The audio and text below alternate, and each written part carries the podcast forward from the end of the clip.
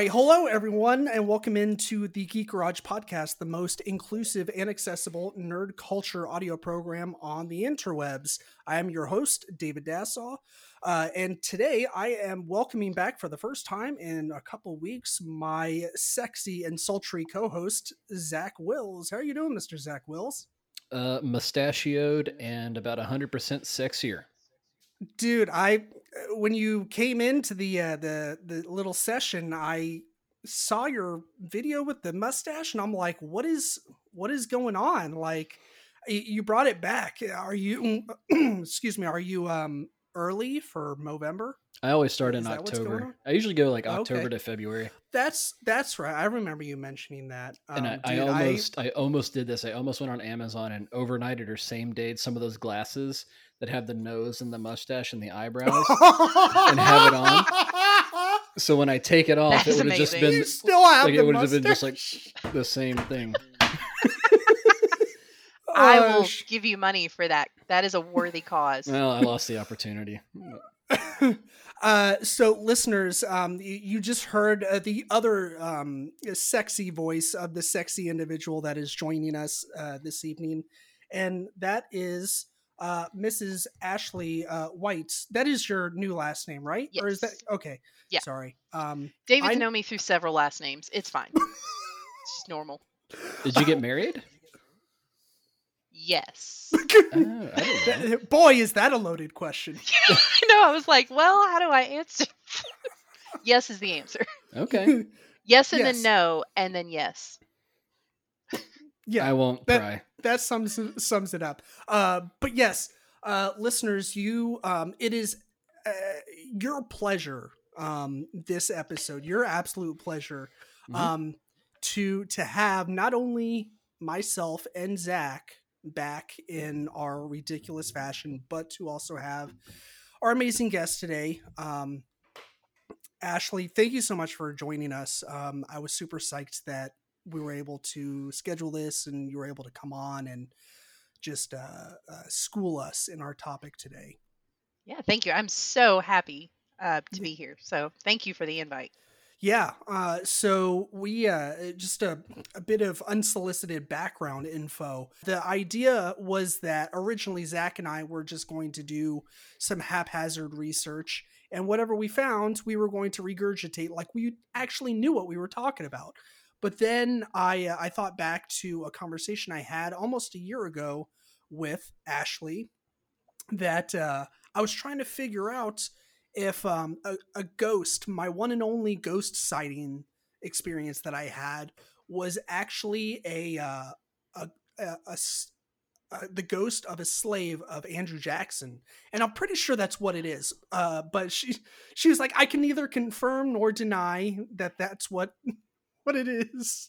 But I mean, I didn't um see what you see, but yeah, that was what it was. Hang on, you had a ghost sighting? Did you tell me about that? I could have sworn it's it's come up on the podcast uh, recently, uh, but maybe you weren't here for it. Um, I don't know. I feel I like was, I would have known that. So I was just uh, real quick. I was driving home from work one night. Uh, I think it was back 2015, 2016. Dark and stormy night. Yes, dark. Well, actually, it was pretty clear, but uh, go with it, David. yes, and please. Uh, right. Learn improv, you bitch. Uh, and uh, so I was about to pass the Hermitage, and uh, there's this this African American woman in this very old timey is either a gown, uh, like a nightgown, or a wedding dress, whatever it was. It it was something that you would see in a museum. Like I had never seen it before, like on a living person. And you, you remember that scene from Kill Bill 2 when she punches her way out of the casket and the grave and she's crossing the street to the diner and she has like that trail of like dust coming off of her and dirt. That's what it looked like, but like it was all white. And uh, so it literally looked like a fucking ghost. And I had this sinking feeling in my gut that I have never had before uh before that point or after that point. Um was just pure terror.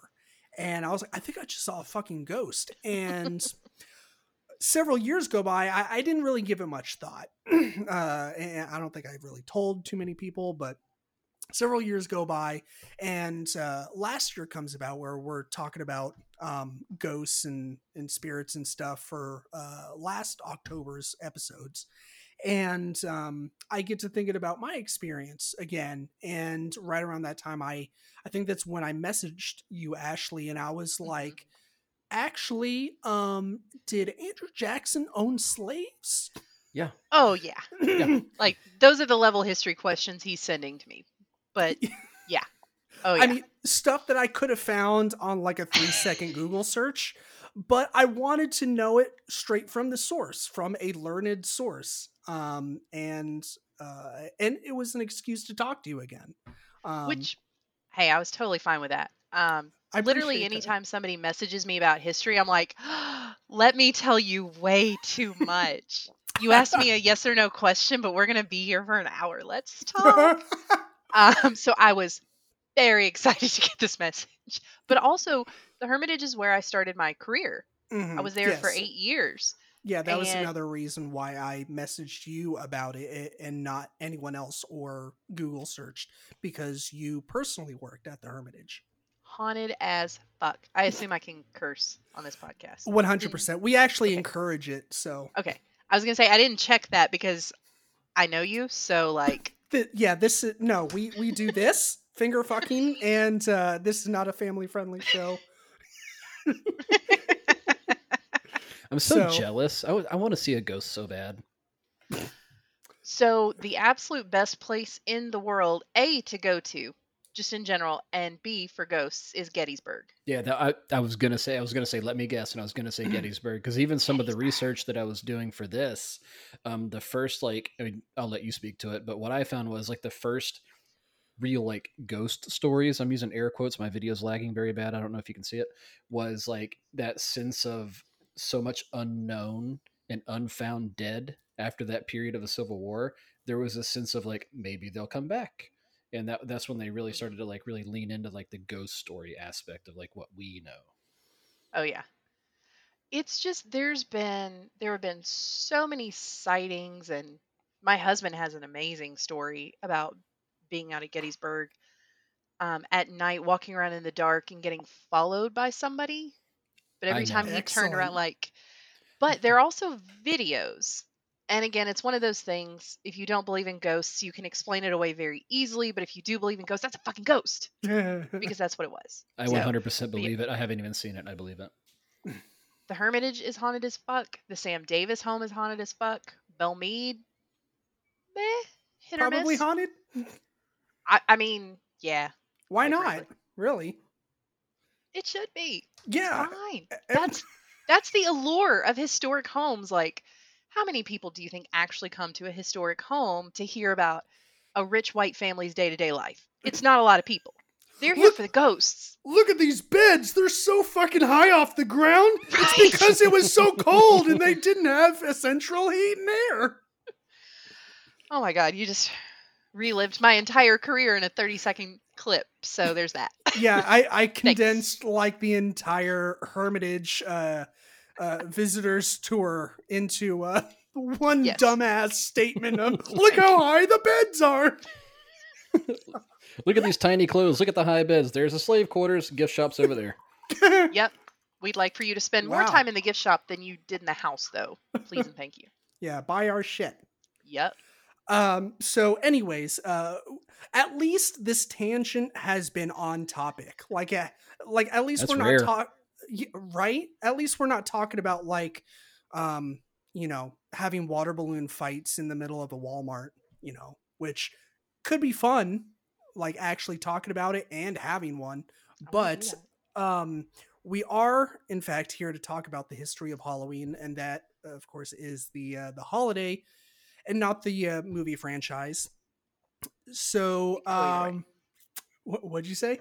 it could go either way. We could do either. Uh, I know very little about the second, except that I love the movies. So Yeah, I uh, they actually just dropped a new season or volume or whatever you want to call it on the uh, the movies that made us or wha- whatever that show is on Netflix, and, and it's all uh, like the newest season is all on horror franchises. So the the first one is on Halloween, the second one is uh, uh, I think Friday the Thirteenth. They have a Nightmare on Elm Street, and then um, I forget what the the fourth one is, but uh, they're all very very good. Uh, so uh, I just haven't got around to watching. I, it's on my Netflix list. I just haven't watched it yet. right. Well, you should uh you should get on that, or else. Um, Oh, is- cool. Okay. There, The there is- implication. right. There is no or else. Uh, I was just um, my lame attempt at being funny. So uh, we did have a Facebook quote unquote poll. It was more like, hey, what questions do you have for a like a more or less professional historian that's going to come on and talk about the history of Halloween? Uh, and we had two whole people write in and uh, ask us questions. One of them is my fucking wife. Um, This is such a good podcast. right? I mean, it's just that nobody cares about Halloween, I guess. That's what we're going to chalk it up to. uh, or like everybody else had something to do that afternoon, maybe? I don't know. yeah, it, either that or I'm like still figuring out the algorithm for like when to post. Uh, on That's a thing. Facebook. That's a real It- thing. It is, uh, and it's actually why I started the group because if you create like a page, then you might as well um, just go waste your time with something else because like Facebook does not prioritize posts to your page unless someone like goes to your page and favorites it, then they will like see your posts. Um, but if you post in a group and then get people to join that group, then uh, it's uh, it's prioritized much higher in the uh, the infinity algorithm. I can start doing some TikTok dances if you think it'll help him post those. Uh, quite possibly. After the Civil War, people thought they were ghosts. I just want to be clear that we did not invent ghosts post Civil War. Those are Hey. very much, it's older than that. They are your American They are? apple pie, you terrorist. They are American ghosts. I ag- I agree with that. I'm just saying. I just think it's weird how all these horror movies have like ancient yeah, why are they all old? eth- ethnic. I don't know that I want to use that word. Ancient ghosts from elsewhere in the world. Yeah, why is it always somehow. like colonial ghosts? Or like a small child? I Uh, mean, I, out of all the people in our history who are willing to fuck your entire life up, it's colonial Americans in literally every aspect. we are the Puritans back for your blood. it's never like Kevin from the hardware store who came back and visited somebody. It's always like the your your your slave, the ghost of the slave you saw, or you know, some Mhm. small kid in a hallway or something like that. Right? It's just Kevin. I still got my hammer. okay, well now I'm a little concerned about Kevin from the hardware store. oh, he's fine. I don't want to run into him. He was an asshole. Yeah, y- yeah, he was an asshole. I, I literally have no idea the we're talking. Uh, so, anyways, um, we we did get, like I said, we did get some questions uh, on uh, the the Facebook post, but uh, we are going to answer those uh, as we as we go and as we wind Ashley up and just let her let her talk. And I I I is that okay ashley if we just answer the the questions because pretty much everything that was asked i i think we already and I, when i say we i mean you you already had answers to more or less or Yeah. Uh, so i figured we would just kind of answer those questions as as we go so it, it I'm good with that. Yeah. Cool. Right on. So, uh, I guess without uh, further ado, shall we get started? Sure. What the fuck is so funny? I'm giggly today. Uh, well, that's It's good. that Red Bull. Mhm. Yeah. All right. So, like I said, uh, without further ado, Ashley, you want to kick us off with All Hallows Eve? Yes. So what we really recognize as Halloween is its own standalone day in the history of holidays or like whatever. Mhm. Um, so there's Halloween, but there's also several days after it that were originally equally as important as Halloween, especially on the Christian calendar. Um, and in other countries, Halloween is just not really, some other countries, Halloween's not really a thing, but the first and second of November are a much bigger deal. Okay. So it's really kind of geographically specific as far as Halloween being a thing. Um, so, starting out with the easy things that I feel like a lot of your audience will probably already know Halloween is a contraction of All Hallows Eve because humans are inherently lazy people when it comes to words and linguistics. So, if we can shorten it, we're going to do that. So, Halloween, All Hallows Eve, November 1st is All Hallows Day on the Christian calendar. okay. And David, if I remember correctly, you were raised Catholic, right? Uh, fantastic memory. Uh, yes. Uh, unless you listen to like one of our most recent episodes where I proclaimed like 11,000 times that I was Catholic. Uh, for So- just, hey, did you hear that I was Catholic? so, uh, well, I feel like I don't know. Sometimes you just do that. So I'm converted. I'm a confirmed Catholic, but Mhm. mm, Congratulations. I guess ask me on another day.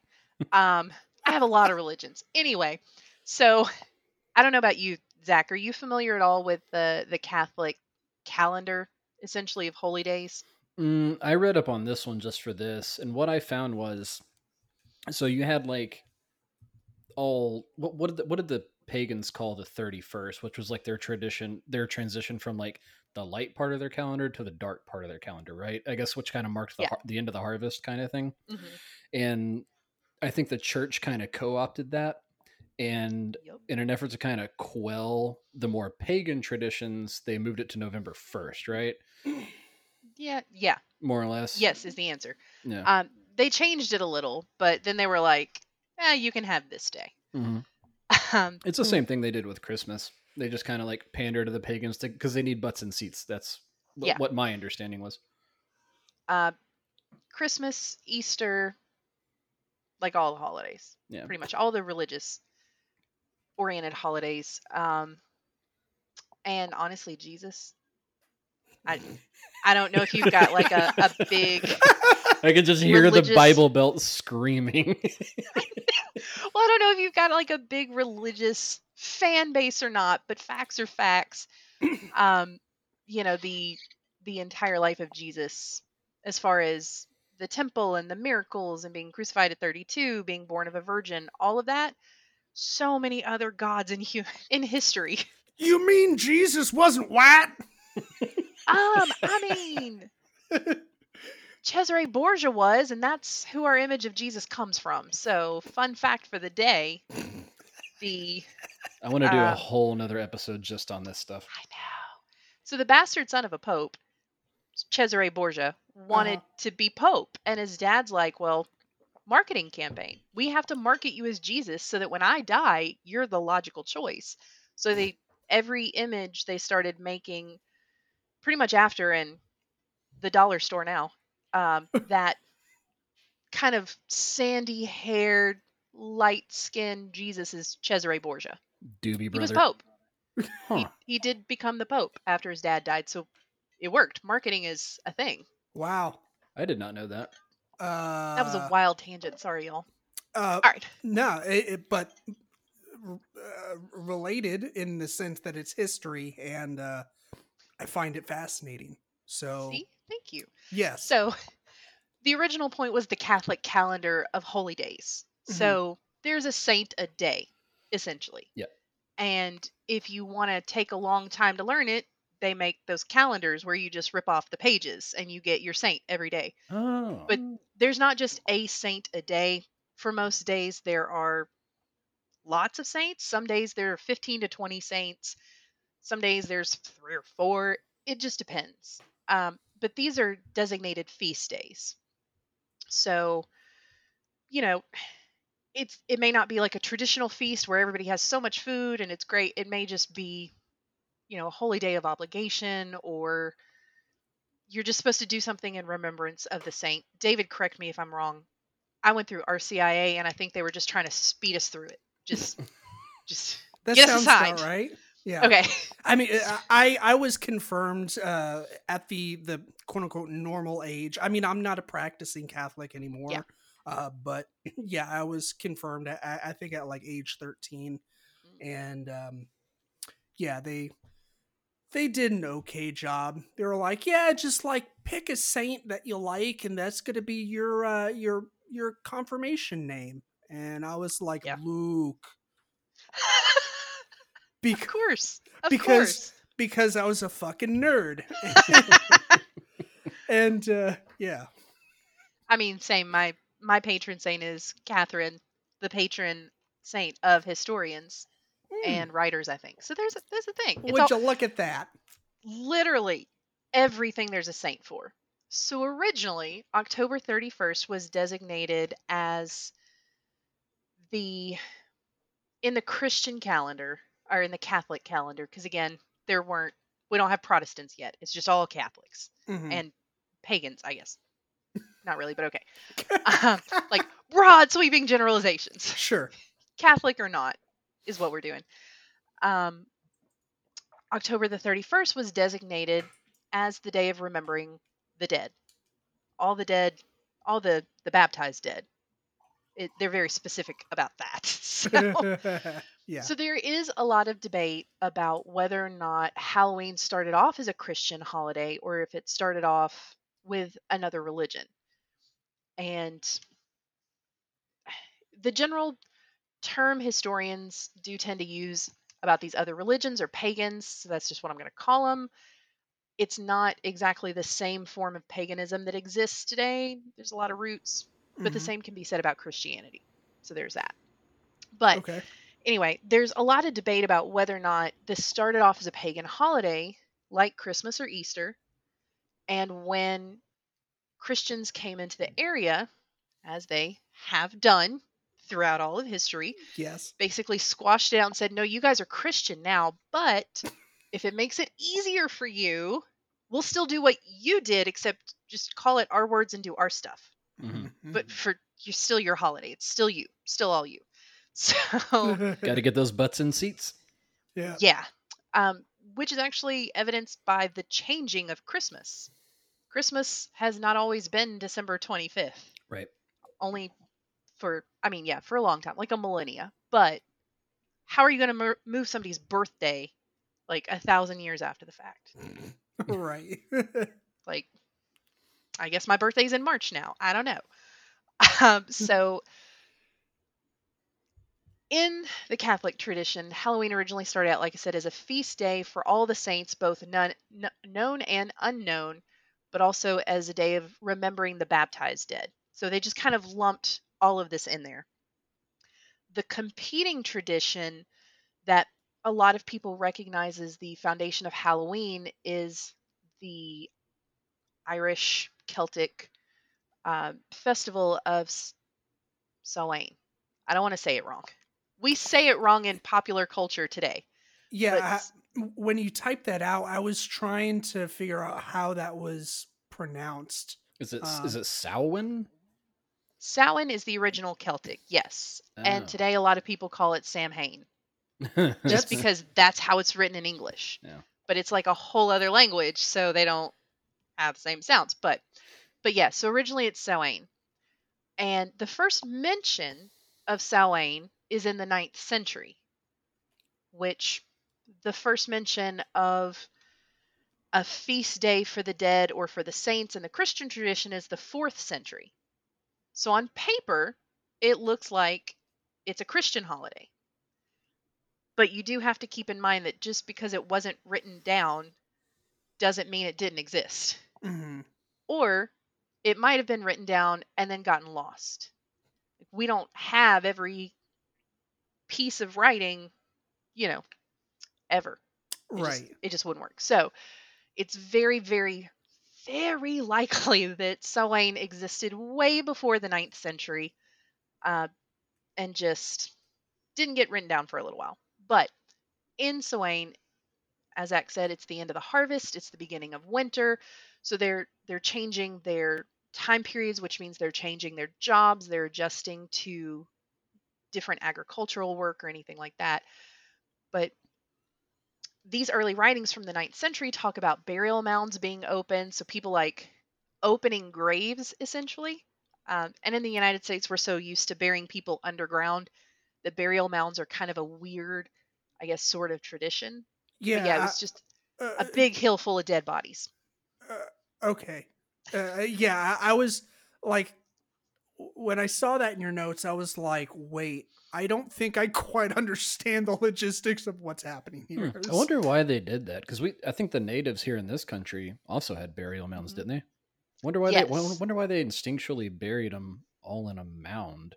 I get why you bury them underground because dead bodies stink, but Right. Well, and when you're burying them in a mound, it's kind of the same thing. It's just a different religious principle behind them. Hmm. But it's also kind of amazing to me that cultures across the world at different times, without communicating, pick up the same ideas. yeah, I mean, look at the difference in the pyramids in Egypt and the pyramids in Central and Southern America. They're both Right. pyramids built for the same reason, they're just different shapes. aliens. aliens. You have to. you have It's to not. the- It's not aliens though. it might be aliens. It's not.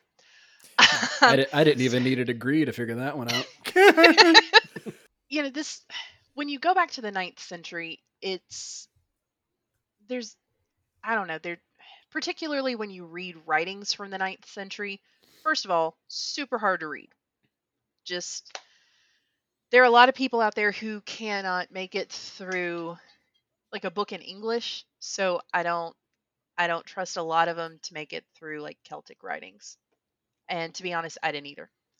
Um, but anyway, when you read these writings, there's a lot of mysticism and a lot of like magic in the air, essentially. You Mhm. know, this was one of my favorite phrases about this pre-industrial, pre-1870s time period is it was a world lit only by fire. You know, that's that's kind of we're working with the basics. Um, so lots of superstition and lots of just people asking questions about how the universe works, but they don't have germ theory or really solid science, so they can't explain these things naturally. So you just like sit around and just make some shit up because it sounds real good.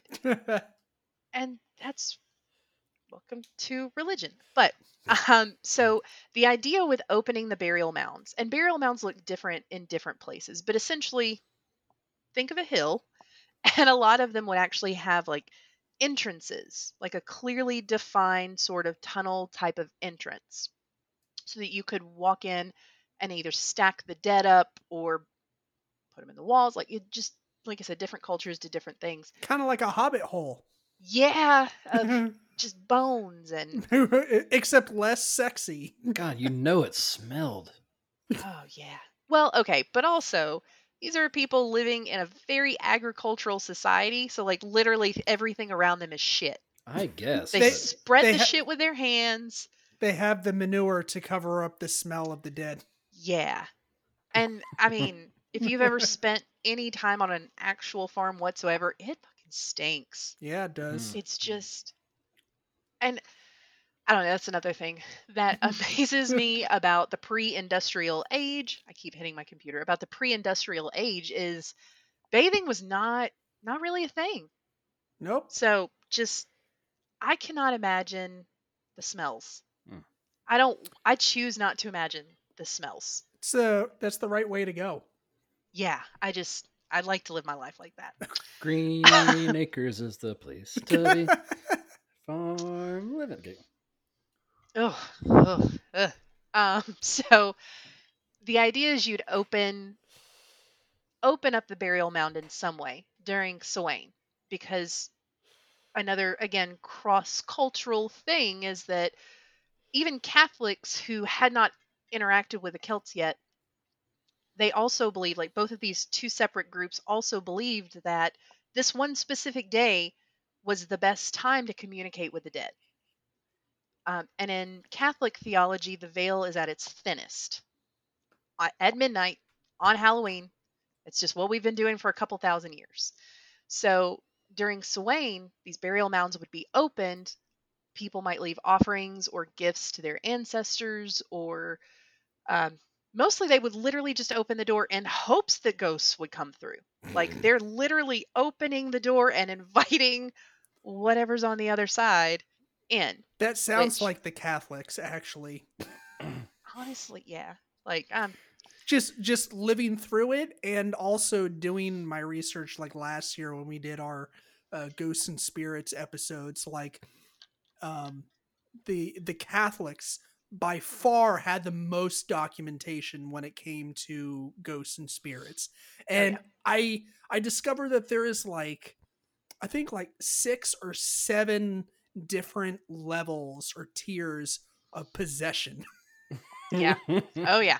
Listen, they've had several thousand years to refine this Mhm. ideology. Yeah.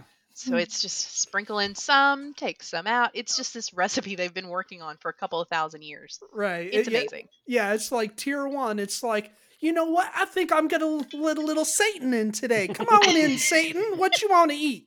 What you trying to do, Satan? I'll make you peanut butter jelly sandwich. It's just hospitality. this Uh-huh. one's got fire. So, side note, my sister's apartment is on a former battlefield and so she's she's got a Confederate ghost in her house. We don't know if it's Confederate. We assume it's Confederate because it was a Confederate loss. Mhm. So, you know, Mm. like the numbers are greater. It's she's got a better Yeah. chance for it being Mhm. a Confederate soldier. it only makes sense. That's what I thought. Um, who actually woke her up last night. Like she heard it and then she and her fiance both saw it. And he's terrified by all of these things. So I've told her we're gonna go get some of that like plaid, that red and white checkered tablecloth material that Mhm. you see at like Italian restaurants. We're gonna go Yeah. get some of that, some broadcloth. We're gonna coffee stain it and like shoot holes in it. Um, we're gonna have this like whole shirt. We're gonna tatter it and we're gonna shoot it up and we're just gonna leave it around for him to find because he will pee his pants. We're just I'm gonna so excited. traumatize your husband for fun. Absolutely. Well, I she was telling me about the ghost this morning, um, and so I told her like, I can be there in an hour with a Ouija board. She's like, No, not in my home. Weak. Everybody gets a And ghost again- but me.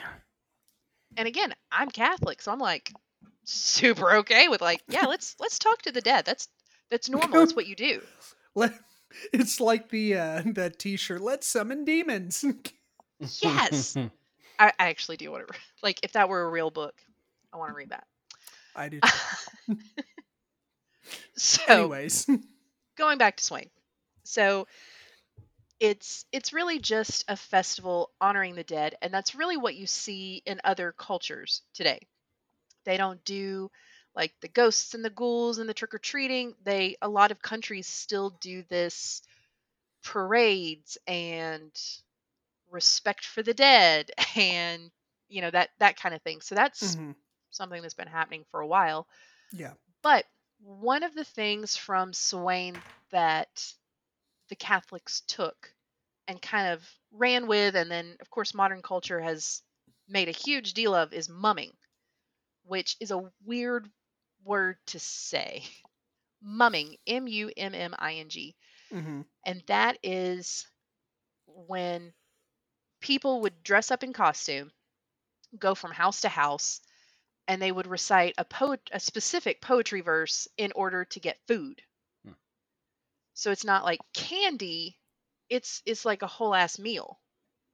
Like so you Mm. recite these four lines of po- poetry and here's this bowl of I don't know, potatoes or something. Like I don't know what food they gave them, but so yeah, people would dress up in costume and go door to door to get food.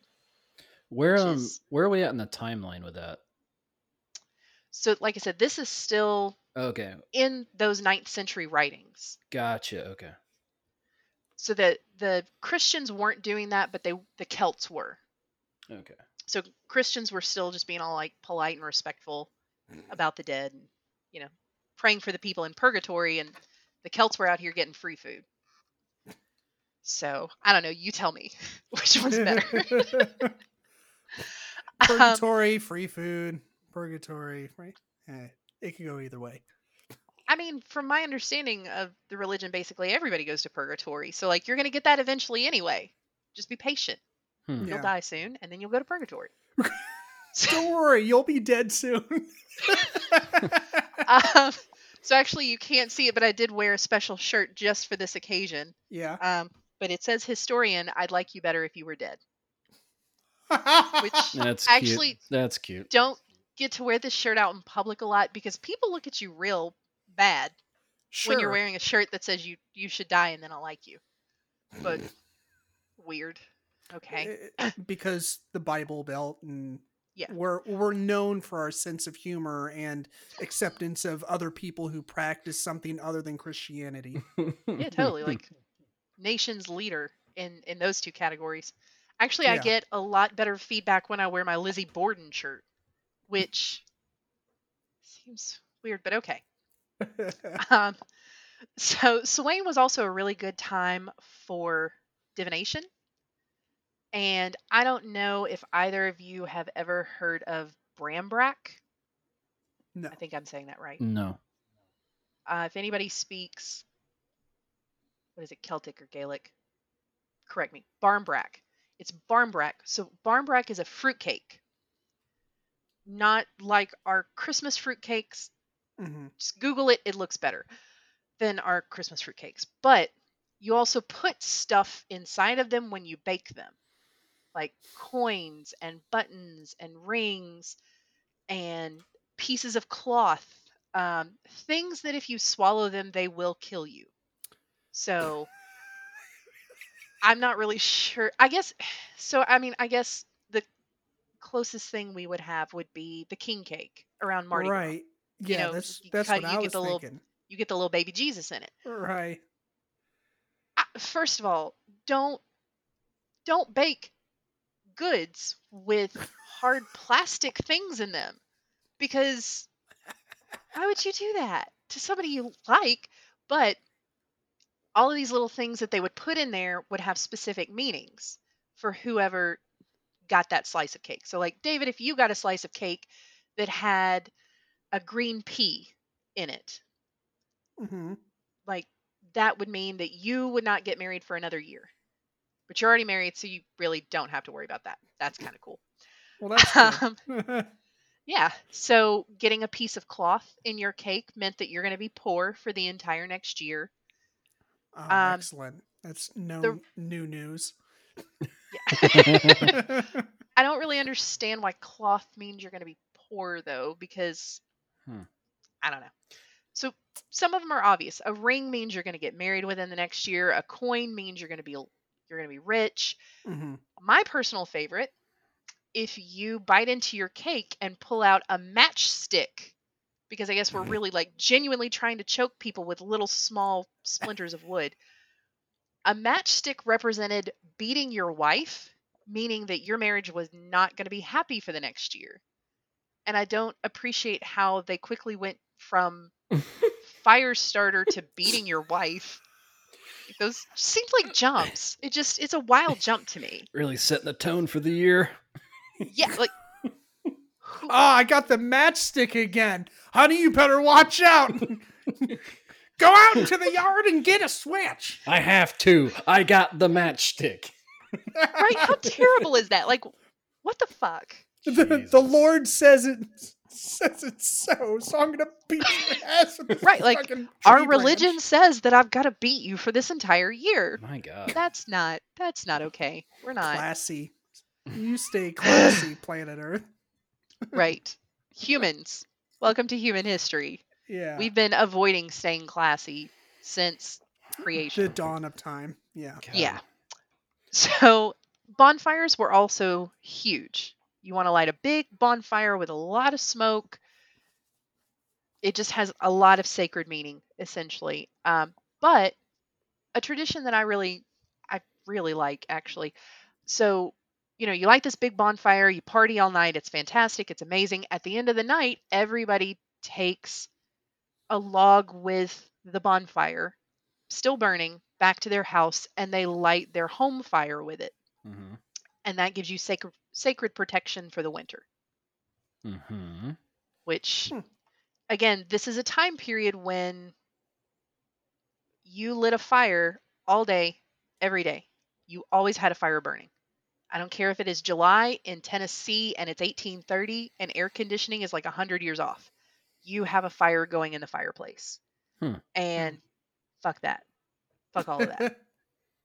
so Hate the heat. that that log that you would bring in, Mhm. uh, uh, would you then like relight that log and use it uh, uh, for for uh, stoking your fire, or is that like a special keepsake log that you would set aside and and like stare at? You hit your to? wife with it. You And just- hit the shit out of your wife with that long. Yeah, if you- Made me if you drew- jumped. if you drew the matchstick, then boy, you better watch out. Ah! Just chuck the whole log. women. in. I know. Um, you you would not take the log home and stare at it and think fondly of it. Um, it's gonna burn up overnight. Like this is not like an actual sacred, never-ending log. right. Um, it's organic. it's gonna burn. So yeah, it's gonna burn out over the night. But you did you want to start your fire with the bonfire because the bonfire is special and sacred and has power to protect you. So you take the fire home basically. Hmm. And since you can't put a fire in a to-go box, they just take the log back to their house. So we got the so we got like the burial mounds and the fire and stuff like that. So Yeah. how do we move forward? Like, how did that come over to here? I assume it came through like England over to our side, right? Um, sort of, yeah. So I mean the the Romans, as they do, like just kind of steamrolled over everything. But the Romans already had their own competing festivals at roughly that same time of year because it's all the same autumn kind of stuff. Mhm. But so the Romans had their own festivals and then they started, you know, conquering the world. And then they they come into the Celtic territory and they're just like you guys are doing this? We're going to do this too. Like cool, whatever. We're we're all doing this now, but you also like the Romans pretended it was this great exchange of festivals, but eh, not so much. Um, and actually, one of the things in my notes I almost forgot about. Um, so the Roman goddess of fruits and trees was Pomona, because again, the Greeks and the Romans essentially the same gods, just with different names, and they had a god kind of for everything. Um, again, side note, tangent. One of my favorite Greek gods is Harpocrates, who was the god of silence. So like that was cool God right there. that was in the wheelhouse. Um, Memnosine, I want to say, was the goddess of secrets. Like, there's just a bunch of, just they're just random. They're just out there. But Pomona was the goddess of fruits and trees, and her symbol was the apple. So every year during their festival, you would bob for apples in honor of Pomona. So. I don't really feel like people bob for apples anymore, but I feel like we all know what that is Yeah. the last time I bobbed for apples, I was a Girl Scout and I got kicked out so fast of the Girl Scouts. So that was like one very specific six month period of my life that I bobbed for apples. Well, was it no. because you weren't a lesbian? Um, so apparently in the Girl Joke. Scouts, well, Yeah, well, we had a good run on this podcast. I'm glad to be the last episode. Um, no, apparently the the hokey pokey is a giant deal in Girl Scouts. At least it was in my troop. sure. and I refused to do the hokey pokey at like seven because you didn't even want then to I turn yourself around. well even then I thought it was fucking stupid. So It's because it is fucking stupid. Exactly, and I told them that, and they didn't like that either. So, but Just, just imagine seven-year-old Ashley being like, "This is fucking stupid." basically, another fun fact about me my very first word, the very first word I ever spoke in my entire life as a wee tiny little baby was shit. So- of course it was. Welcome to me. Uh, but yeah, if you Uh. tell the Girl Scouts that the hokey pokey is fucking stupid, they kick you out. You can't ever come back. And you also don't get to sell their cookies anymore, which I'm going to put air quotes around sell because I ate them. So, um, so you've got Samhain, and then the Romans come in and they kind of change the festival a little. Like they add the bobbing for apples and some of their other kind of location specific festivals to Samhain. So now you've got like this cluster over there. But then back in Europe, like the Catholics are Catholicing, and mm. in 609, Pope Boniface IV created All Martyrs Day, which was just specific for people who were killed because they were Christian. And Pope Gregory III expanded that later on, just for All Saints. So that is All Saints Day, which is November 31st or Mhm. October 31st. Um, so then you've got, uh, so Halloween, technically, All Hallows Eve, whatever, it's All Saints Day. November 1st is, or wait, maybe November 1st is All Saints. November 2nd is All Souls. Um, so the Christians and the Romans are basically doing the same thing. Whenever the Christians move into an area, they look at the cus- the local customs of the area, and then they start kind of like elbowing with people like, okay, well your religion is like super wrong. Like everything you believe is stupid and fake. But our stuff's real, but it just so happens that our stuff is like your stuff. Except ours is real. That's the only difference. Um so again, a lot of the Easter traditions with the Easter bunny because there were there were no rabbits at the crucifixion. Like no giant chocolate ones anyway. You don't know that. I was not there. I, I fair. Like that's accurate. um, but the Christmas tree, again, is another pagan thing that the Mhm, Christians were mhm. like, oh, I don't know about that, but we can do it. Um, another, again, kind of delving back into that territory, but the Holy Trinity is a pagan idea. It was a way, sort of, eh, ish. It's polytheistic. Christians were moving into areas of people who believed in multiple gods, like the Greeks and the Romans, the Egyptians, um, and some of the surrounding cultures. And they were like, You guys have so many gods. We only have one, but there's three, if that's easier for you to believe. There's three. But it's just, but it's three. Just, just saying. So it was just kind of a way to get polytheists more comfortable with the idea of monotheism and the idea of one God. So, as Christians started moving into some of these areas that had multi, a lot of different gods, and they had these different festivals, they were just like, that is not right, but also you can still do that with our religion, just you have to renounce that and then do our thing, which is just like that, but different. So, um,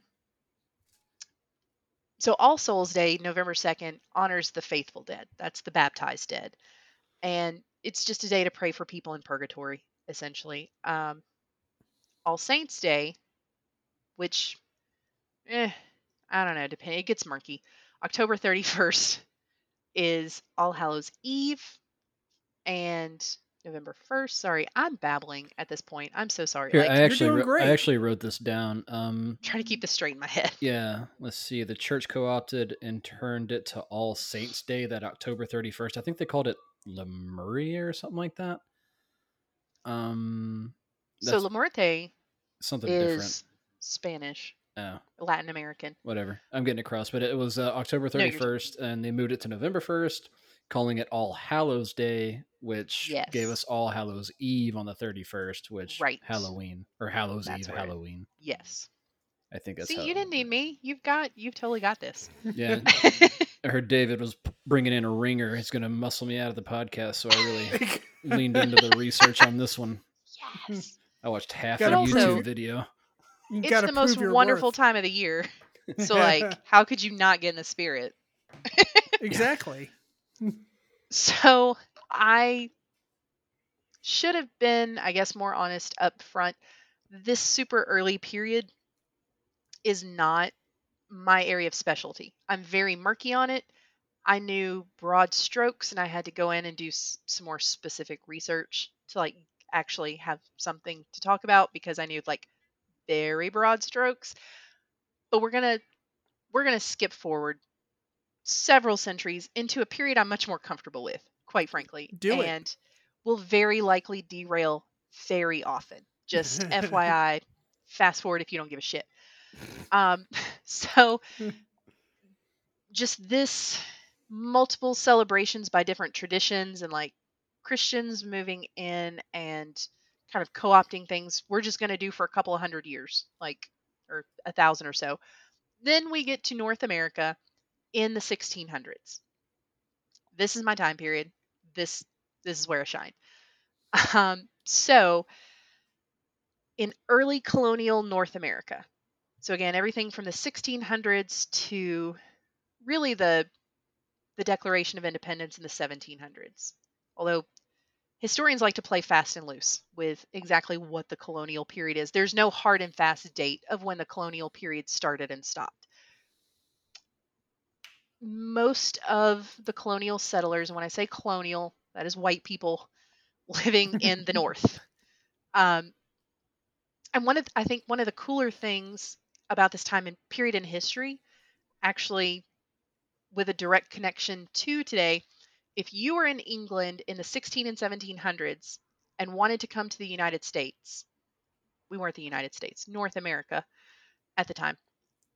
Depending on where you lived in England, that would decide which part of North America you went to. So if you were in northern England, you went to the northern portion, like Maine, Massachusetts. All of those settlers Hmm. were from North England. And they have a very different accent from South Englanders who came to Virginia and the coastal states, which is why our accents are different today. Interesting. Um, it, it's all dependent on our ancestors and actually linguistically, from what I understand, and if anybody is an expert in this, please correct me if I'm wrong. The southern accent is more close to the ancestral English accent. It's not exact, obviously. Like British people in the 1700s didn't walk around saying y'all all the time they But didn't. it's- linguistically it's it's a lot closer um but yeah so that that yankee accent we tend to think of that new york accent is a throwback to north england Hmm, okay. completely separate Hmm. so the puritans the fucking puritans Sons of bitches. they were sons of bitches so you know england had was going through their great reformation and they've got they got off the catholic system in the 1500s with king henry viii because he wanted to marry and divorce literally every woman he came across um, because he could not produce boy children so he just you know went on a, a murder spree essentially uh, there were literally do. women right there were literally women, women who ran screaming when he proposed because they knew what was up oh Jesus Christ! Also towards the end of his life it, it wasn't good. It did not look good. Um, he had festering sores on his legs that were just like open festering wounds that had been there for 30 years. He was very fat. He had lost a lot of teeth. His breath was constantly gross. Um, the pure so he brought in the church of england which is like catholic light. Catholic with the parts that said that he couldn't divorce anybody he wanted thrown out basically. So he became the supreme protector of the church of england and the puritans were just like you know what? Fuck this. We really like oppressing people. And the church of england says we have to be nice to people that we don't want to be nice to. So fuck you. We're leaving. Like we're going to a whole other country and we're going to talk shit to everybody we come across. So the Puritans were they were a lot. They had a lot of very to our modern sensibility anyway, a lot of very strange beliefs and practices and they really really loved beating people. Um okay. just basically everything you did in Puritanism was wrong. And just they outlawed any sort of fun. Uh, and again, it's one of those things. Like I said, I think I've got in the notes talking back to your parents was a beating, skipping church was a beating. That's a you paddling. Calling- just, you just That's got punched in the throat. Yeah, Ah! that's, that's Puritanism. Um, yeah, I mean, pretty much anything that you think is is fun and sometimes religious things. Like they didn't like some religious things. They didn't they didn't love music. Um I don't know, just not a fun group. They had their pluses and minuses, I'm sure. This is the plot to Dirty Dancing. Good- good. They, they kind of honestly they might have been the inspiration of Footloose. I'm not sure. Oh wait, Footloose. Which one is Yeah. it? Which one is the town Uh, with the stiff people? Kevin Bacon Yeah, yeah. Foot- which one? and John You s- Lithgow. You yeah, There you you, said Dirty Dancing, but I i- in my mind I was picturing. You knew what I. You knew what I meant. I knew what you're. You, I I smell what the Rock is cooking. Listen, nobody puts baby in a corner. Yes. particularly if that baby is a Puritan, because that baby will beat your ass to get out of the corner. right. So, eat that um, baby into the sun. so the, I have so many things. I, I on topic. Um, so one of the Puritan beliefs was predestination. They believed that, well, and I don't even know if there actually are practicing Puritans anymore. I don't see how that's a thing, but okay. But they believed that, like a lot of other religions believe, that before you're born, God already knows if you're going to heaven or hell. And there's really not much of anything that you can do in your life to change that. And that's how they lived their entire lives. Because the belief is if you're predetermined, God is going to tell you. He's going to send you signs. He's going to he's going to show you that you're meant to go to heaven or go to hell. So this is a group of people with terrible hygiene, complete lack of medicine, um, a high infant mortality rate, a high childbirth death rate. Like, ugh, people are dying all the time and they're dying young ish comparatively. Um, you know, one thing in history, you're always going to have people who make it to 70 or 80 years old, even if the life expectancy is 35. Right. They're just the ones skewing it, basically. There's just a lot of infant death that's Yes, dragging that- those numbers down. bring the numbers down constantly. So the Puritans constantly were looking for a sign from God that either they were going to heaven or going to hell. Um, they'd go to these incredibly long church services where they were being told that we're all sinners in the hands of an angry God and it's just legit fire and brimstone. Jesus. I can't honestly, if I lived in this type of society, I would be like, I know that you want me to go feed the pigs, but literally, what's the fucking point? I'm gonna die. And according to you, the devil is everywhere. And like, I don't understand what the point of any of this is if I'm just like gonna die and go to hell. Like, I'm not, fuck your farm work. I'm not doing it. That really was the tone of the time. Like the devil was like always in the woods. They were scared of the woods. Obviously, Yes. they were scared of the natives, and that's where they prefer to hide. Um, Yeah. But the devil was everywhere and in everything. literally um, goats people needed goats because goats provide a lot of things for humans you know meat um, cheese milk like all of that and goats are cheaper than cattle so it's easier to have goats but also goats are the devil so like what are you supposed to do there you either don't eat or you raise the devil like it, it's a weird Don't eat or raise the devil. What a what a cross section of choices. yeah, like out of all the shitty choices. Um so one, I promise this is relevant. So one of the first things that Puritans did when they left England so that they could oppress people's religion and religious ideas because that's the founding of America is the some of the first, not the first, but some of the first white people who come over here come over here so that they can oppress larger groups of people without Right. the government telling them to stop. Um, they they found no scriptural justification for Christmas, so it was banned.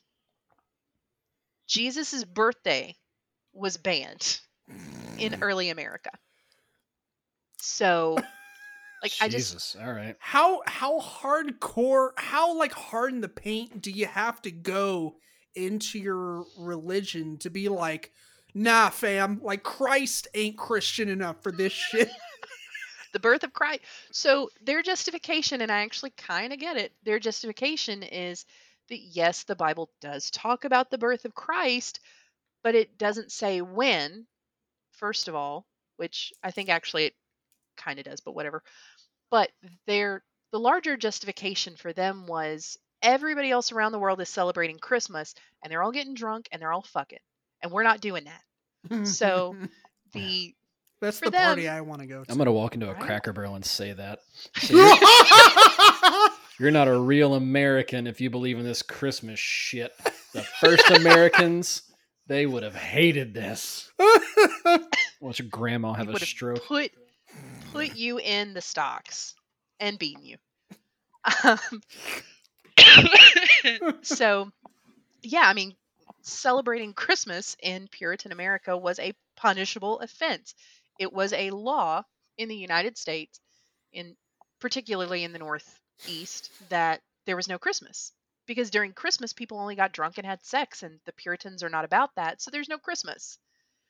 Which, oh, by the way, is the story of how I accidentally told a group of small children, I think they were like second or third graders, that there's no Santa Claus. Damn, One of the rougher damn dog. Of my life. yeah. So I was doing I was doing a tour at the state museum. So I'm like in my printer's costume. I had just talked to him about how you run a printing press in the 1700s and like just going through it step by step and they're just like amazed because it's this giant machine basically. But anyway, in the old museum, the printing press was right around the corner from our stocks and you could open the stock and get in it and pose for pictures and it was always super fun. But one of these little kids was like well what is that for? And i told him it's a stock it's a form of punishment you get locked in there. Um, and depending on your crime like you might just be in there for a couple of hours until your legs fall asleep and you pee yourself. Or alternately like if you stole somebody's horse they would nail your ears to the stocks Hmm. then cut your ears off and then leave you there for a little while like that. Uh, oh, and then they brand you with a T on your cheek. So they like burn the letter T into your cheek. So and then they, they after a couple hours let you go because you're burnt and now you're Earless. physically maimed. So like, sure, go ahead, try make a life for yourself. Totally and, great. and there's no like uh vaccines or anything like that for people to refuse to get so Right. um There's not you- even a tetanus shot. right so it's not like they're gonna live for much longer anyways Yeah, Your days are numbered. yeah Um, honestly, I don't understand how more people didn't die of shock. But, um, and my dumbass is just like, yeah, I mean, at one point, because it was it was around Christmas. It was like at one point in time, celebrating Christmas was illegal in the United States, and these little kids were like, "Oh my god, nobody got presents!" And this poor one little boy, I still remember he was blonde haired and he was wearing a red shirt, and that's all I remember of him because pretty quickly he started crying and i was like i, I gotta i can't stick around for this um, And that, he was like, that's my lunch break. and it's time. Uh, but he like raised his little hand and he was like so none of those children got presents from santa claus? And i was just like forgot about santa claus. Um i was like yeah he just he just had to fly over. He he just couldn't stop. Like he wasn't cleared for landing he threw the the presents out of the sleigh. And Like the UN dropping bags of rice, he's kicking them over the side. like it's a santa claus drive-by And this kid was like, Well, I mean, did they even believe in Santa Claus? And I was like, No. they didn't believe in Santa Claus. And he's like, well, they didn't get presents anyway. And I was like, yeah, nobody got presents. And the kid was like, what do you mean nobody got presents? And I was like, nobody in North America got presents? And he like straight up just looked at me and he was like, we were having a moment where he wasn't like entirely sure what was happening because he felt like he asked a simple question and I was trying to avoid the answer Oh, and this man. small child was aware of it. And I was like, yeah, Santa Claus was illegal in the United States because I'm an idiot. Like, I just made it worse because I'm an idiot. And he's like, Santa Claus was illegal? And I was like, yeah, it's not a big deal. Like, mm. He's fine with it. And this kid just like stared at me and then just kind of started crying. And I was just like, what did I do? Why is the child cry? I thought I thought I was successfully extricating myself. But then the kid was like, "There's no Santa Claus. He's not real. He can't be illegal if he's real." so the teacher was just like, "Everybody leave. We're all going to leave. Let's go to the bus." Also, that is not my worst story from the museum oh of god. things I have said to children that I wish I had never said to children. So Oh, that is wonderful. So yeah, uh, Halloween. So anyway, yeah. obviously, if the Puritans are not going to celebrate Christmas, which is you know the Lord Savior, they're not going to celebrate the dead people. Like No. they're they're uh, they're so over death. Quite They- frankly, like They clearly don't give a fuck about anything.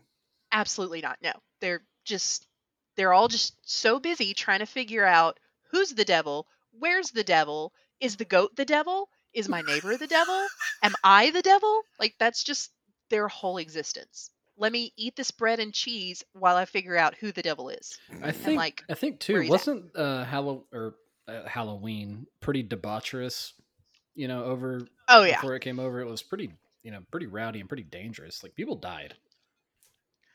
I mean, So of course they're not gonna, Basically they're not going to be every down holiday. for that. Yeah.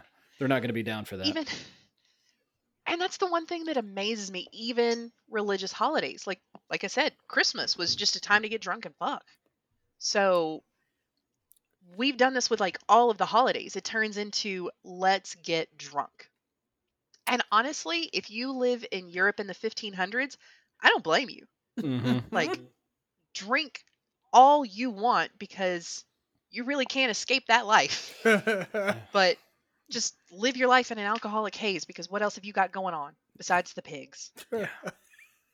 Um, so you know, whatever. right. So the Puritans were really in the far north of the United of what's now the United States.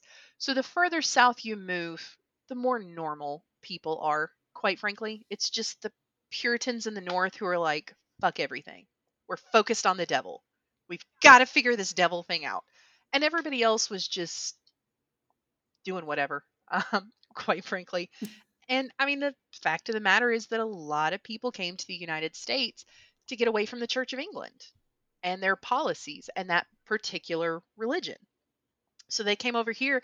They didn't have to go to church four or five times a week unless you were Puritan and then you went every single day.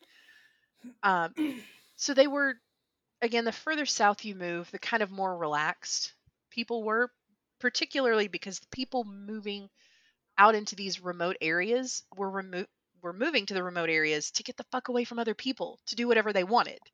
So Halloween, it just like I said, not in the far north, but everywhere else, Halloween was just like Europe.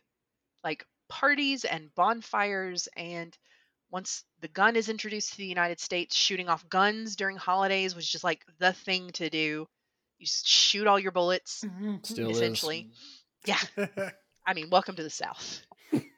They're not doing Go it. They're not doing it now. Have you priced ammo lately? Good God. Oh God, I know. I don't want to talk about it. I'm not pleased with it, but it's okay. I would. So, so you know, like I said, in Europe, you had that kind of mixed group of Celts and Romans and Catholicism, but here you've got white Europeans, natives, and Africans, who all three have very different religious views and very different views of how to celebrate and appease the dead.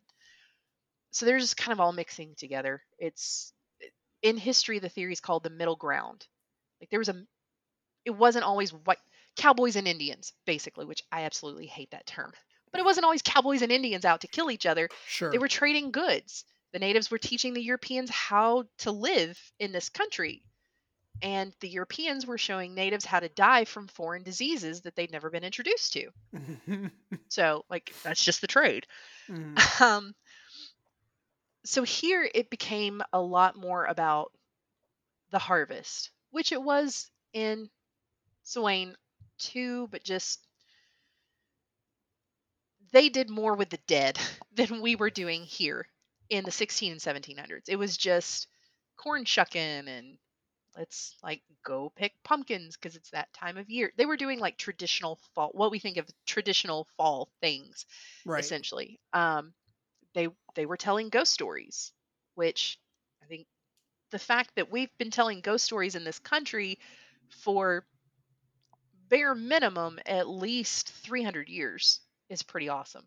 Yeah. I mean, let's be honest, the stories that they told were they're not scary, but they were back then. Um, you know, telling Right. fortunes was still a thing. Telling fortunes was a thing really up until the 1920s with that big rise of spiritualism and mediums. And then people were just kind of like, eh, I'm over this. so we don't like telling fortunes is not that big of a deal now. Um, I will say I went to the Bell Witch home and cave on Halloween. Um, I think we got there right before midnight, and they had like this. I say a whole event. There were not a lot of people there. Um, there were a lot of staff. There were not a lot of attendees. Um, so we got our fortune read by tarot card before we went into the supposedly haunted cave, which was less haunted than I wanted it to be. Um, so whatever. I spent the entire tour fucking with the people in my group. so so it's I don't know if y'all have ever been in the Bell Witch Cave. I highly recommend going. It's super cool. Red River Canoe is just down the road. Like you can make a whole day of it. I, I think I. I think I went on a school field trip, uh, maybe in middle school. I want to say. Um, Y'all had better school trips than we did. We just went to the Hermitage every year. It was boring as fuck. Yeah, Uh, same. we, I mean, we we did that as well. Um, I remember like all of the class getting super pumped for it. They're like, "Yeah, the Hermitage," and I was like, "What the fuck are you talking about?" Like, I live in Hermitage, like, so I had no idea what. I I didn't know that there was a the Hermitage. Like, I just lived in Hermitage. You just thought the bus was just going to drop him off on Andrew Jackson Parkway and like come pick him up three hours later. At- yeah, at I was Pizza like- Hut. So, are we going to Kroger? Oh God, not the Hermitage Kroger. exactly. Ugh. Um Yeah, and they're like, "No, David, like you fucking idiot. It's it's The where house. the president used to live." And I'm like, "What's a president?"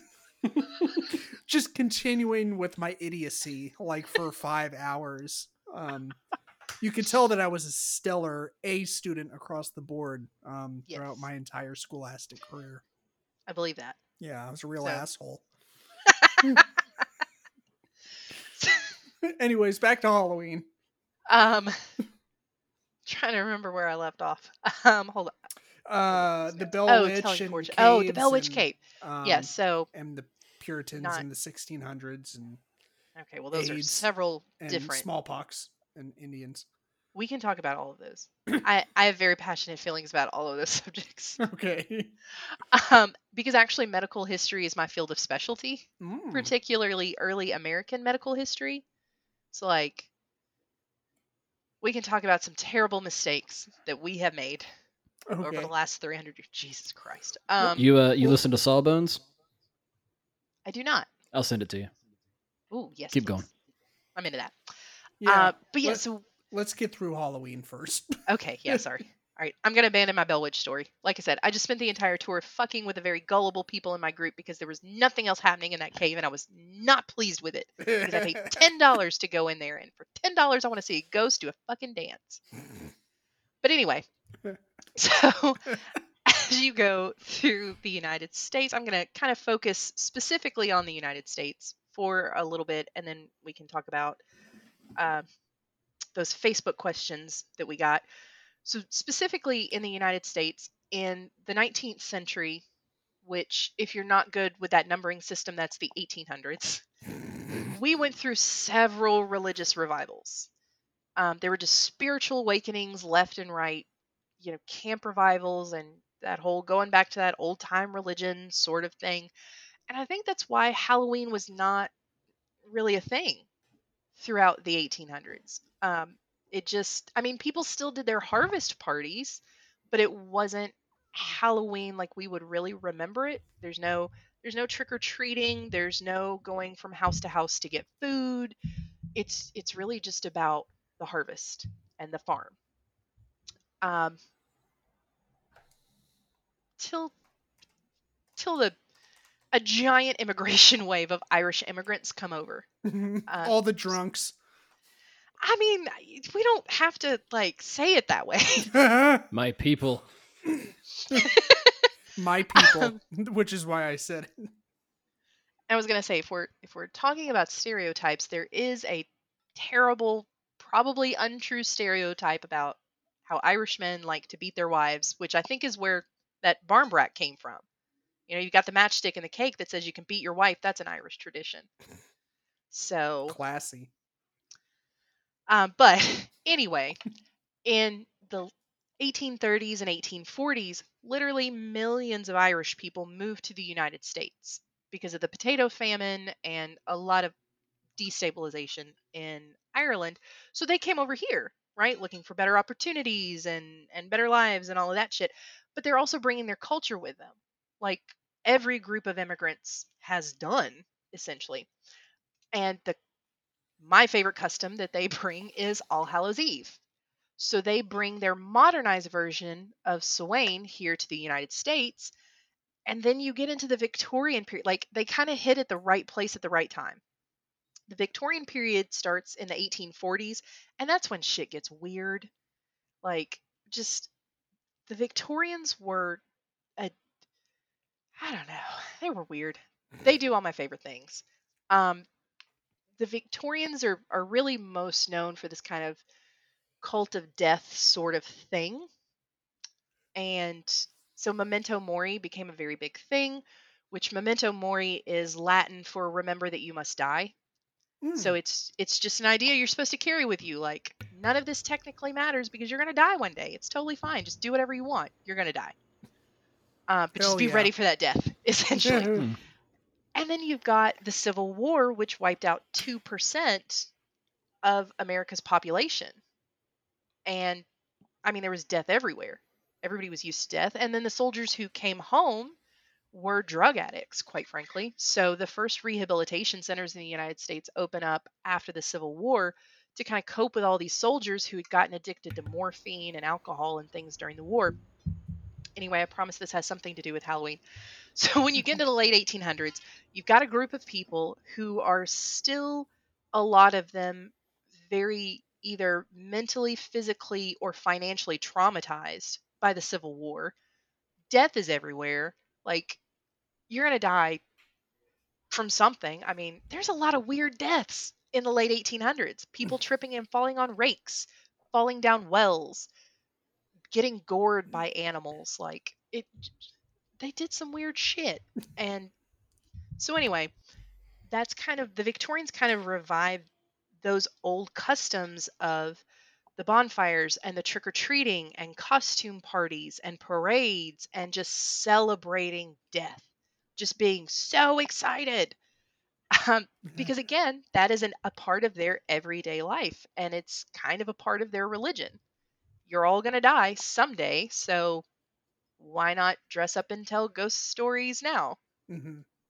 Not really sure how the two correlate, but that's what they do. So we just kind of do that. And I sent you guys some pictures of costumes from the late 1800s and early Yeah. 1900s because this shit is genuinely terrifying. Like, you want a nightmare? Look at these fucking pictures. And I didn't know if you wanted to put them up on Facebook or anything. Yes, I, I will put these up on. Um, I'll Mm. put these up on the website on the uh, the episode, um, episode page of the website, and I'll also put them up on social media, so Facebook, Instagram, and Twitter. Awesome. So that I like this one lady look wearing roller skates.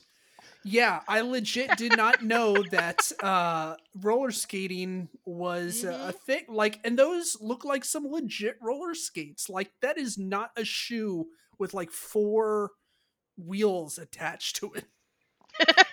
like that is that looks like a legit roller skate and i am impressed but the look on her face is fucking terrifying like she if she is not a ghost like she she might be a ghost that just saw a ghost well, and another, I think, super cool thing about this. So the Victorian era is about 1840 to eh, 1910 or 1920, depending on who you ask, but it's 1910.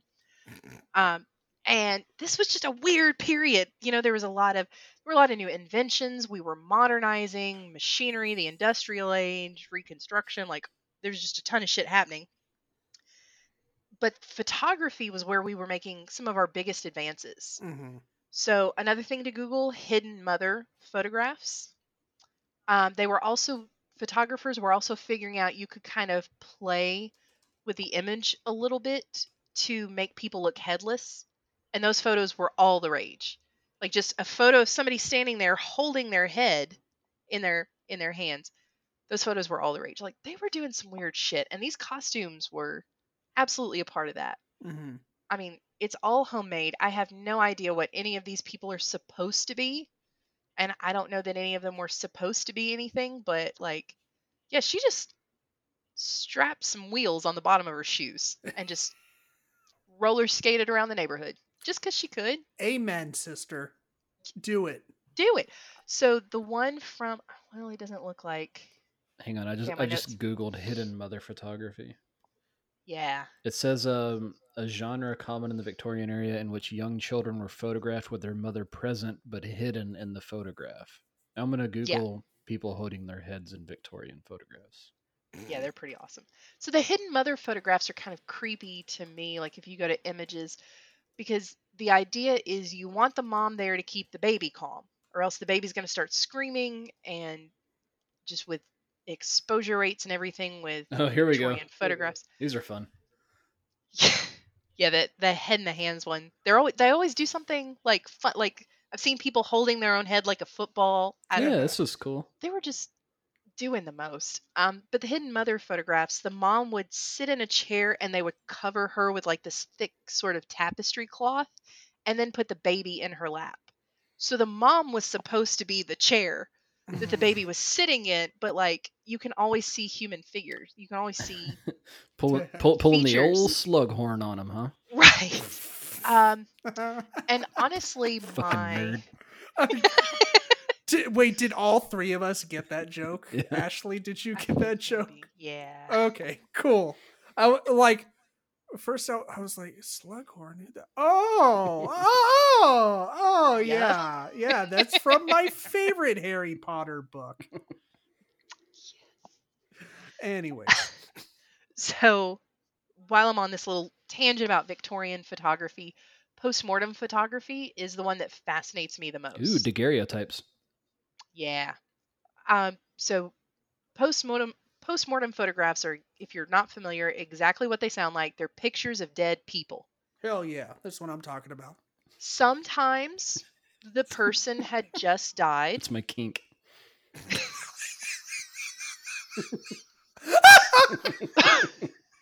There's a whole separate word for that. Um, Oh yeah, I guess there is. Huh? like that's a whole separate. Um, oh, Leave it in. I got. I got what she nothing said. to add to that. Oh Jesus. Okay. But I've also seen postmortem photographs where the family was not very wealthy. They had to save up money for a little while to get this photograph taken, Oh. Mhm. which this is also around the time that we started using formaldehyde um, and embalming people. Not formaldehyde, but we were embalming people. Mhm. So embalming was new and it was not, ugh, but it was also very expensive. So somebody put their poor dead mama in the ground just had a whole funeral, put her in the ground, and then about six months later, when they could afford these pictures, dug her unembalmed ass back up and propped her up for a studio photograph. Wow. Don't don't And the pr- Google postmortem photographs. It's a shocking amount of kids. Oh yeah, okay, so I did forget about that. Uh yeah, because of the high infant mortality rate, the majority of postmortem photographs are of children. Jesus. Yep. You can Google postmortem photography not children Yep. Sh- Should have done and that. get some better results. The one particular photograph I'm thinking of where the woman had been buried for about 6 months, I mean, she had rotted. You could see like the eye socket was hanging, there was a hole in her cheek, you could see straight through to her teeth. These people had no fucking chill. Like she's been in the ground for six months, but we're gonna dig her back up and put her right in that chair because I need a picture of my mom. Oh my god. And that's just remember her in your heart. It's too much. So Full disclosure: if you'd Google "not children" on that, it doesn't fix it. oh, so just damn. don't Google it. Um so I am in I will say I'm in several postmortem photography Facebook groups. oh my And god. Of, of course you are, Ashley. Of course Right, you are. because why wouldn't I be? Like that's weird. Um and I think at least one of them has the rule no children. Like you are not allowed to show photos of of infants particularly or toddlers. Like it has to be adult hmm postmortem photographs. Right. So, like, this is just what we do in the United States. We trick or treat, we tell ghost stories. Some places do revive the fortune telling, but it's more of a jokey sort of Right. whatever fun thing. And it, it gets rolled into the harvest. Um, so, I mean, we're still picking up with that Christian tradition of we celebrate this at one specific time of the year, but we're just, we just kind of forget that it's supposed to be a holy day to honor the dead and the martyrs and it's just like fall and spooky and fun. And then by the by the time you get to the 1950s halloween is pretty set. It's fairly commercialized. It's definitely a kids holiday. You know there's adult halloween parties but it's not kind of like today it's not the same for adults as it is for kids. Hmm because people will talk real shit to you if you're i don't know 38 years old and you show up on their doorstep trying to get some candy not from experience. That's how you get to see the inside of a cop car. yup. Rude. They didn't have to call the cops, is all I'm saying. I would have left. Um, so then you get, you know, movies start to get better, movie making and special effects start to get better. And then in the 1970s, you start getting the slasher flicks, and all of that just kind of molds together. And and that's Halloween as we know it. You know, it's the spooky, scary time of year, and I think a lot of it is it's starting to get darker earlier around this mm-hmm. time of year, which is, you know, why Samhain was a thing because it's starting it to get darker earlier. Like it's just the way the Earth moves. But I don't know. There's just it's just the time of year for it. You go trick or treating, you tell ghost stories. It's getting colder, so it kind of makes sense to start doing fun, spooky things. Right. Yeah, So that makes sense. Oh, that was awesome. that was a lot. Sorry. no, that was great. Um, I learned so much. I like my brain is uh is filleth. Uh, it, my, my cup my cup runneth over. so super quickly, do you want me to answer the question about Halloween in other countries? Sure. Yeah. Okay. Because um, I, I kind of had a, an adjacent question about Oh, yeah. Dia de los Muertos. Um, Yes. How I know a lot of people have tried to chalk it up to quote unquote Mexican Halloween, and I'm pretty sure that is not correct. Way Is that correct? Racism.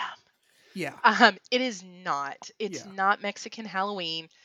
Um, so Dia de los Muertos is a Latin American festival, 1st of Mhm. all. So it's it's not just that one country. There's like a whole ass bunch of them. Right. Come on, man. You didn't Like see in Coco? strip.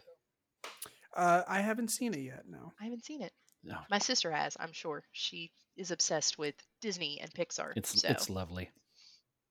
Yeah. Keep I mean. I'm gonna watch it. I, uh, I I just haven't felt like crying my fucking eyes out lately. Oh, you'll do it. Yeah. Um, oh, okay, no, I'll pass. I'll, uh, I yeah, cry. I cry at anything though. Yeah. maybe maybe when I'm done with spooky season and I'm I'm done with watching people get stabbed in the face uh, with a machete. Um, I don't get then- No, I see. I would kind of feel like this is- might be the best time of year to watch that then, because you can like Sure. cleanse your soul with Friday the Thirteenth. That doesn't sound like it should be a thing, but in my mind, that's how it works. Nah. Uh, that that is how it works. Keep going. what Um, is uh? so- what's the deal with uh? So, Dia de los Muertos, the Day of the Dead, technically, yes, does start on mid- at midnight on October 31st, traditionally, um, with the belief being that's when the gates of the dead open. Mhm. So, on November 1st, for 24 hours, so all day November 1st, the departed souls of children can return. And then they go away, and then on November 2nd, the souls of adults return. But it's, I mean, as with everything, it's it's kind of morphed, and I'm definitely not an expert on Latin America or Latin American traditions, but it is it's a holiday to celebrate and remember the dead. Right. Um, food offerings, you know that kind, and that's one thing that's pretty consistent about different cultural celebrations. Um, they're not necessarily during the same period. They don't, you know, they don't always have kind of the same background, but there's always this respect of the dead and leave offerings for the ancestors and and things like that. Mhm. Ooh, fun fact: my wife, who's a first generation Cuban, uh, they don't have Halloween over there. Really, apparently, they don't. Mm-mm. They don't have like that version of Dia de los Muertos or anything like that. It's just the regime over there wouldn't allow anything like that. I was gonna say, I bet you anything, communism. Correct. Yeah, Mhm. that's what You're not said. allowed to be happy about things in communism. Right. Fun It's fact. not how communism works. Fantastic. Um, so, again, super quickly in Bulgaria, and again, if anybody is an expert in any of these things, I'm going to attempt to pronounce some of these things that may or may not be right, and I apologize if I'm butchering any of this. But I did Google pronounce most all of these things, so blame me or blame Google. I don't know. Kukeri. Um, Kukeri in Bulgaria is a 4,000 year old festival. They've Holy been doing shit. this for 4,000 years Wow. during the last week of January. So people will come from all over to one particular city, which is outside of the cap- capital city, which I think is Sofia. Um, they participate in a parade. And what I think is super cool is everybody dresses in a monster costume. And the monster costumes are distinct to the village. So one particular village will send people dressed in similar monster costumes to scare away the bad spirits for their village. But they'll everybody particis- participates in this parade. It lasts for several days so that everybody has enough time to chase away the bad spirits. So that's what they do. Um, let's see. Let me think. Uh, I'm looking through some of these notes that I have. So there's another one um, in the Philippines that I thought I was brave enough to pronounce. I'm not. Mhm. So the Filipino version is very similar to North American Halloween. Um, so there are actually 22 countries that have a Halloween pretty similar to ours. okay. Theirs is one of them. And again, it's a children's holiday. They go do- door to door. They sing. They ask for prayers for people who are in purgatory, and it's it's a lot more of a trick or treat type thing now. And in Japan, since about 1998, the Kawasaki Halloween Parade is like a huge deal. Hmm. People come from all over the world. I think the average number since they started is about 4,000 people who dress up in Halloween costumes and Wow. parade. And because it's Japan, there are very tight, strict regulations about who can and cannot parade and what you can and cannot do while you're there. Um, but Japan doesn't really have any kind of a Halloween type thing, and I think that's mostly based out of the fact that their traditional three main religions are Shinto, Buddhism, and Confucianism, which are nature religions. So there's no like god or devil to be concerned about. hmm Like the spirits of the dead are everywhere anyway all the time. Like it's it's just totally fine. Right.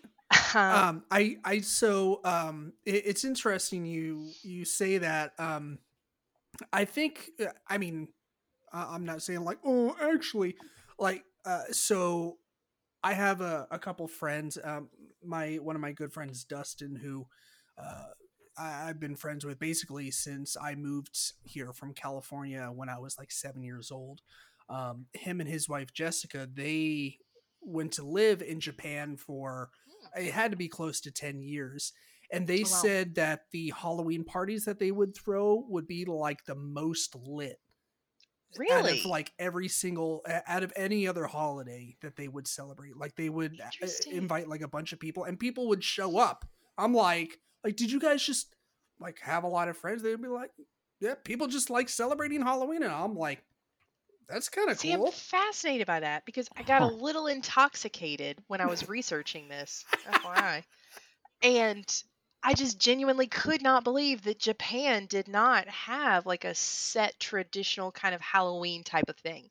So I went down a whole rabbit hole and I found nothing about this, and I'm so happy that you told me that. So I do know that they lived in a more uh, rural part of Japan. Like it, it wasn't like uh like Tokyo or you know Yeah. somewhere that that was like heavily popul- populated. It was more of a uh, I don't know, for lack of better words, more rural, uh, you know, suburbanized type Mhm. area, I guess. Um, but yeah, I, I mean, I, I I do remember them mentioning that they would they would throw big Halloween parties every year because a ton of people would show up. So, So wait, So they showed up because they had never seen something like that before. I I don't think so. I, I think I mean I guess it's possible. I'll, so I'll, I'll have to talk to Dustin again to get more information because it has been a few years since uh, we got together and he told me about this. Um, but yeah, I'll I'll talk to him and I'll um, regurgitate on Yeah, yeah, yeah. respective. I'd like to social know. That's kind of cool. I mean, if if they brought something Yeah. over there, like we do this thing, maybe you guys will like it. Yeah, yeah, definitely. So I'll I'll talk to him and um, I'll get the skinny so I'm not like misquoting or anything. Kind of like the way we did with Johnny. Rockets and they did with Pokemon cards. Yeah, I'm sure they're real thrilled about getting all the McDonald's. Everybody loves nuggies. yeah. God. Um, You see this, so I mean, that's Ashley. This is all I bring to the podcast, by the way. I love it. A plus. yes, A plus. good. A plus. I'm good with it. I mean, so that's all I have about the history of Halloween. Like I'm Anybody want to take a guess at the oldest running Halloween parade in America? it's got to be Uh, Boston, right? It's in the Northeast, and I actually go to this place quite a bit. I don't know. Allentown, Pennsylvania. Apparently, it's been going on Hmm, longer than a century. Wow, Wow. Allentown. That's a cursory Google search, so don't at me. I don't care. yeah, it's it's not that deep. No, it's not. um, well, uh, let's. Uh, what what we'll do is we'll hit our shit that doesn't suck segment and then peace out this bitch. Shit that doesn't suck.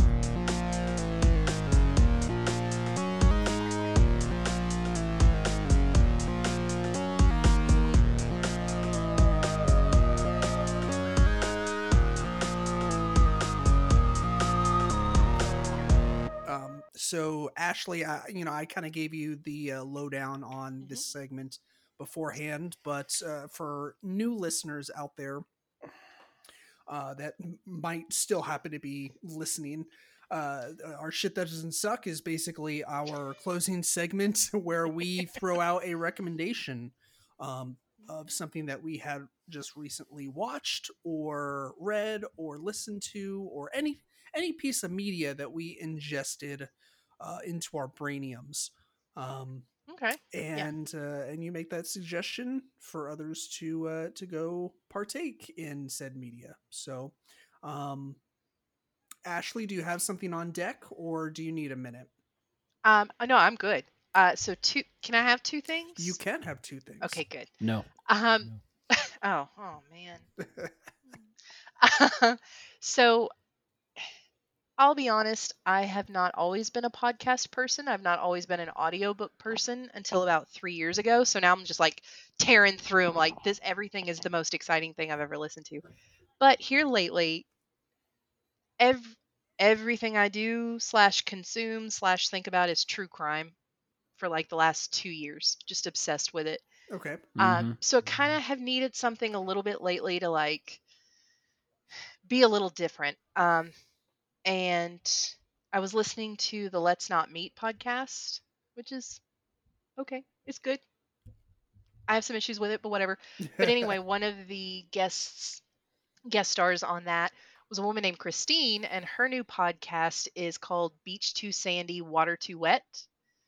And she has a lovely, lovely voice. I love listening to her voice, but she and her brother read terrible one star reviews in very dramatic ways. So it's it's just funny as shit. Um, so each week, she and her brother challenge each other to find reviews, very oddly specific reviews. Like the episode I just listened to was Waffle Houses in Atlanta, Georgia. so like clearly good for material, but then they also give each other a special challenge at the end to find a to find a weird review.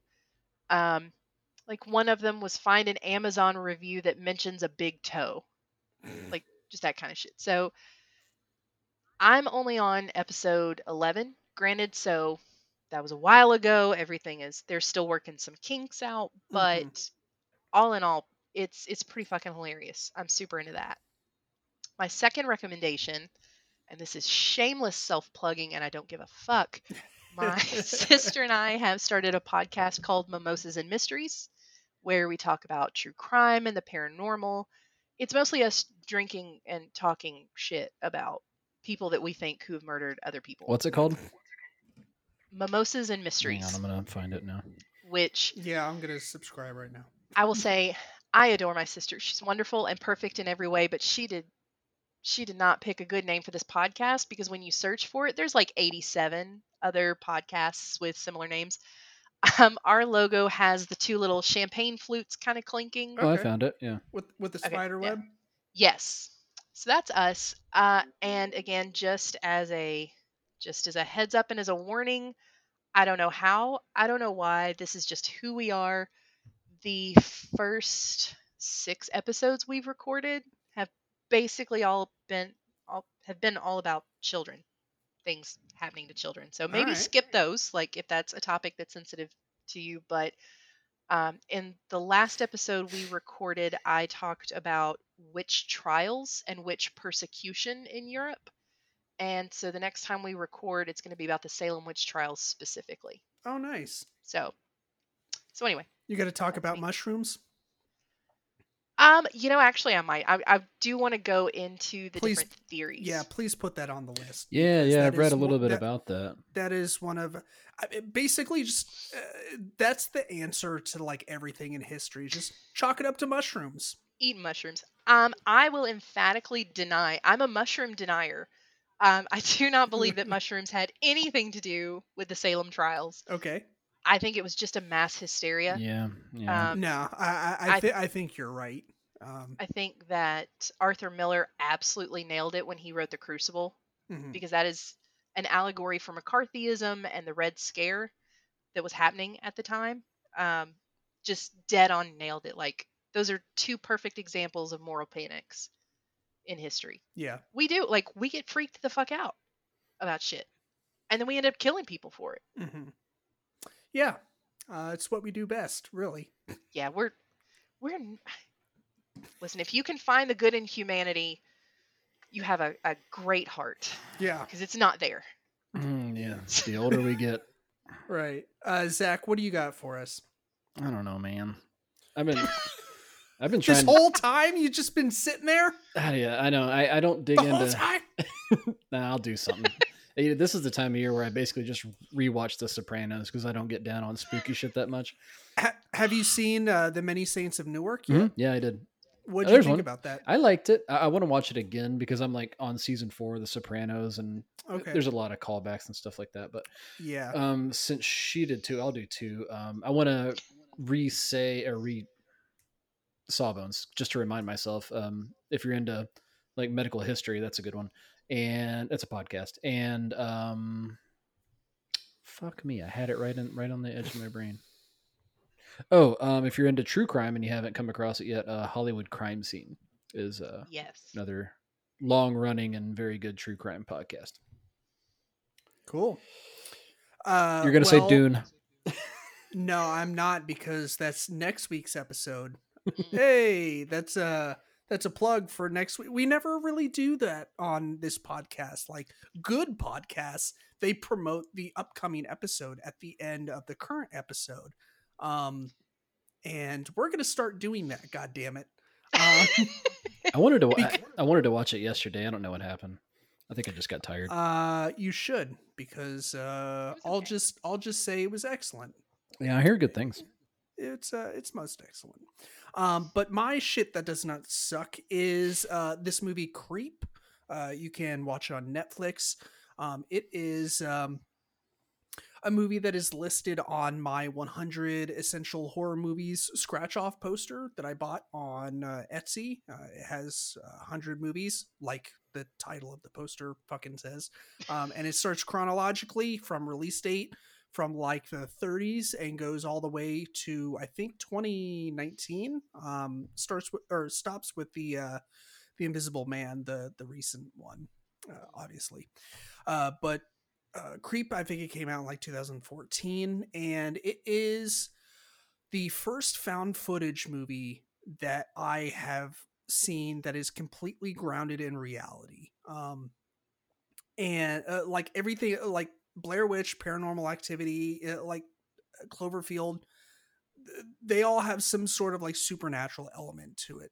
This is like 100% like re- People. like- It's all people. Yes, it's it's people, and that's what makes it the most terrifying. I will never. I'm glad I watched this movie. I loved it. I think I gave it like four stars on my Letterboxd uh, account, uh, which I'm I just started doing. Um, great way to keep track of like the movies that you watched, and if you want to give it like a star rating, Letterboxd, great app. Um, but I will never ever watch this fucking movie again because I literally felt my skin crawl. I have never been so fucking uncomfortable and stressed out in my entire life. It is have either of you seen this movie? Fuck no. Yes. Okay. Um, I watched it in a haunted historic home. Okay, so, fuck like- all that. Yeah, it it I was in a place. Oh. Also, The Witch. I watched The Witch in the same historic. I, I want to. We've kind of run out of time on on this episode, unfortunately, but I definitely want to plug your uh, or pick your brain about the witch um, at some point in time. It doesn't have to be tonight, but um, but yeah, uh, creep. Go watch it if you uh, if you like found footage movies and horror movies and um, if you're looking for something that's uh, a little different in terms of found footage, like something that's like quote unquote real with real people, it's uh um you know it's like 90 minutes uh, so it's not going to eat up a lot of your time but it's uh it's a doozy so um yeah Gross. Gonna go Uh, watch but some any- Bluey to wash this ick off me. right uh well uh zach it's so good to have have you back um on the podcast i'm so glad that uh, we uh were, were able to ring you back in um Yeah, well, so so yeah you know, can't Glad- you glad- can't glad to have you from come- me glad to have you come crawling back to Papa here. You know, right you know who really brings in the ratings? yeah uh, This guy. Eh, yeah and uh and ashley once again thank you so much for coming on and bringing your uh just rich and robust uh, knowledge of history um I, words cannot express how grateful and thankful we are to to have you Hey, let's do it again. Super Uh, happy to do it. you guys want to do a, a Thanksgiving one because that's fun, and uh, you want to do a Christmas one? all could just right do- we could all just right do all there, the speed holidays. racer We could do all the holidays. I mean, I'll just let you know right now. Um, I am I'm I'm I'm native, so like Thanksgiving, I will fucking burn things to the ground. Yeah, that one's. I, I read a book. I read a book, uh, Mayflower by I think it was Nathaniel Phillips. That's a Yeah. that's an eye opener. Oh yeah. Yeah. Uh, yeah, all right. Well, on on that note, uh, He was just like, "Er." we are we are gonna piece out this bitch. Um, like always, you can find us on all social media: Facebook, Twitter, and Instagram. Please subscribe to the podcast if you haven't already. Leave us a rating and review uh, if you enjoyed the show. Five stars or one star. None of this middle of the road bullshit. You commit to the bit. God damn it. Do Um, it, coward. Yeah, do it, cowards. You fucking fuck them in the ass. Um, no, I'm just playing. Um, and uh, I think that's gonna be it. Uh, be kind, stay geeky, and eat lots of cheesecake. Bye.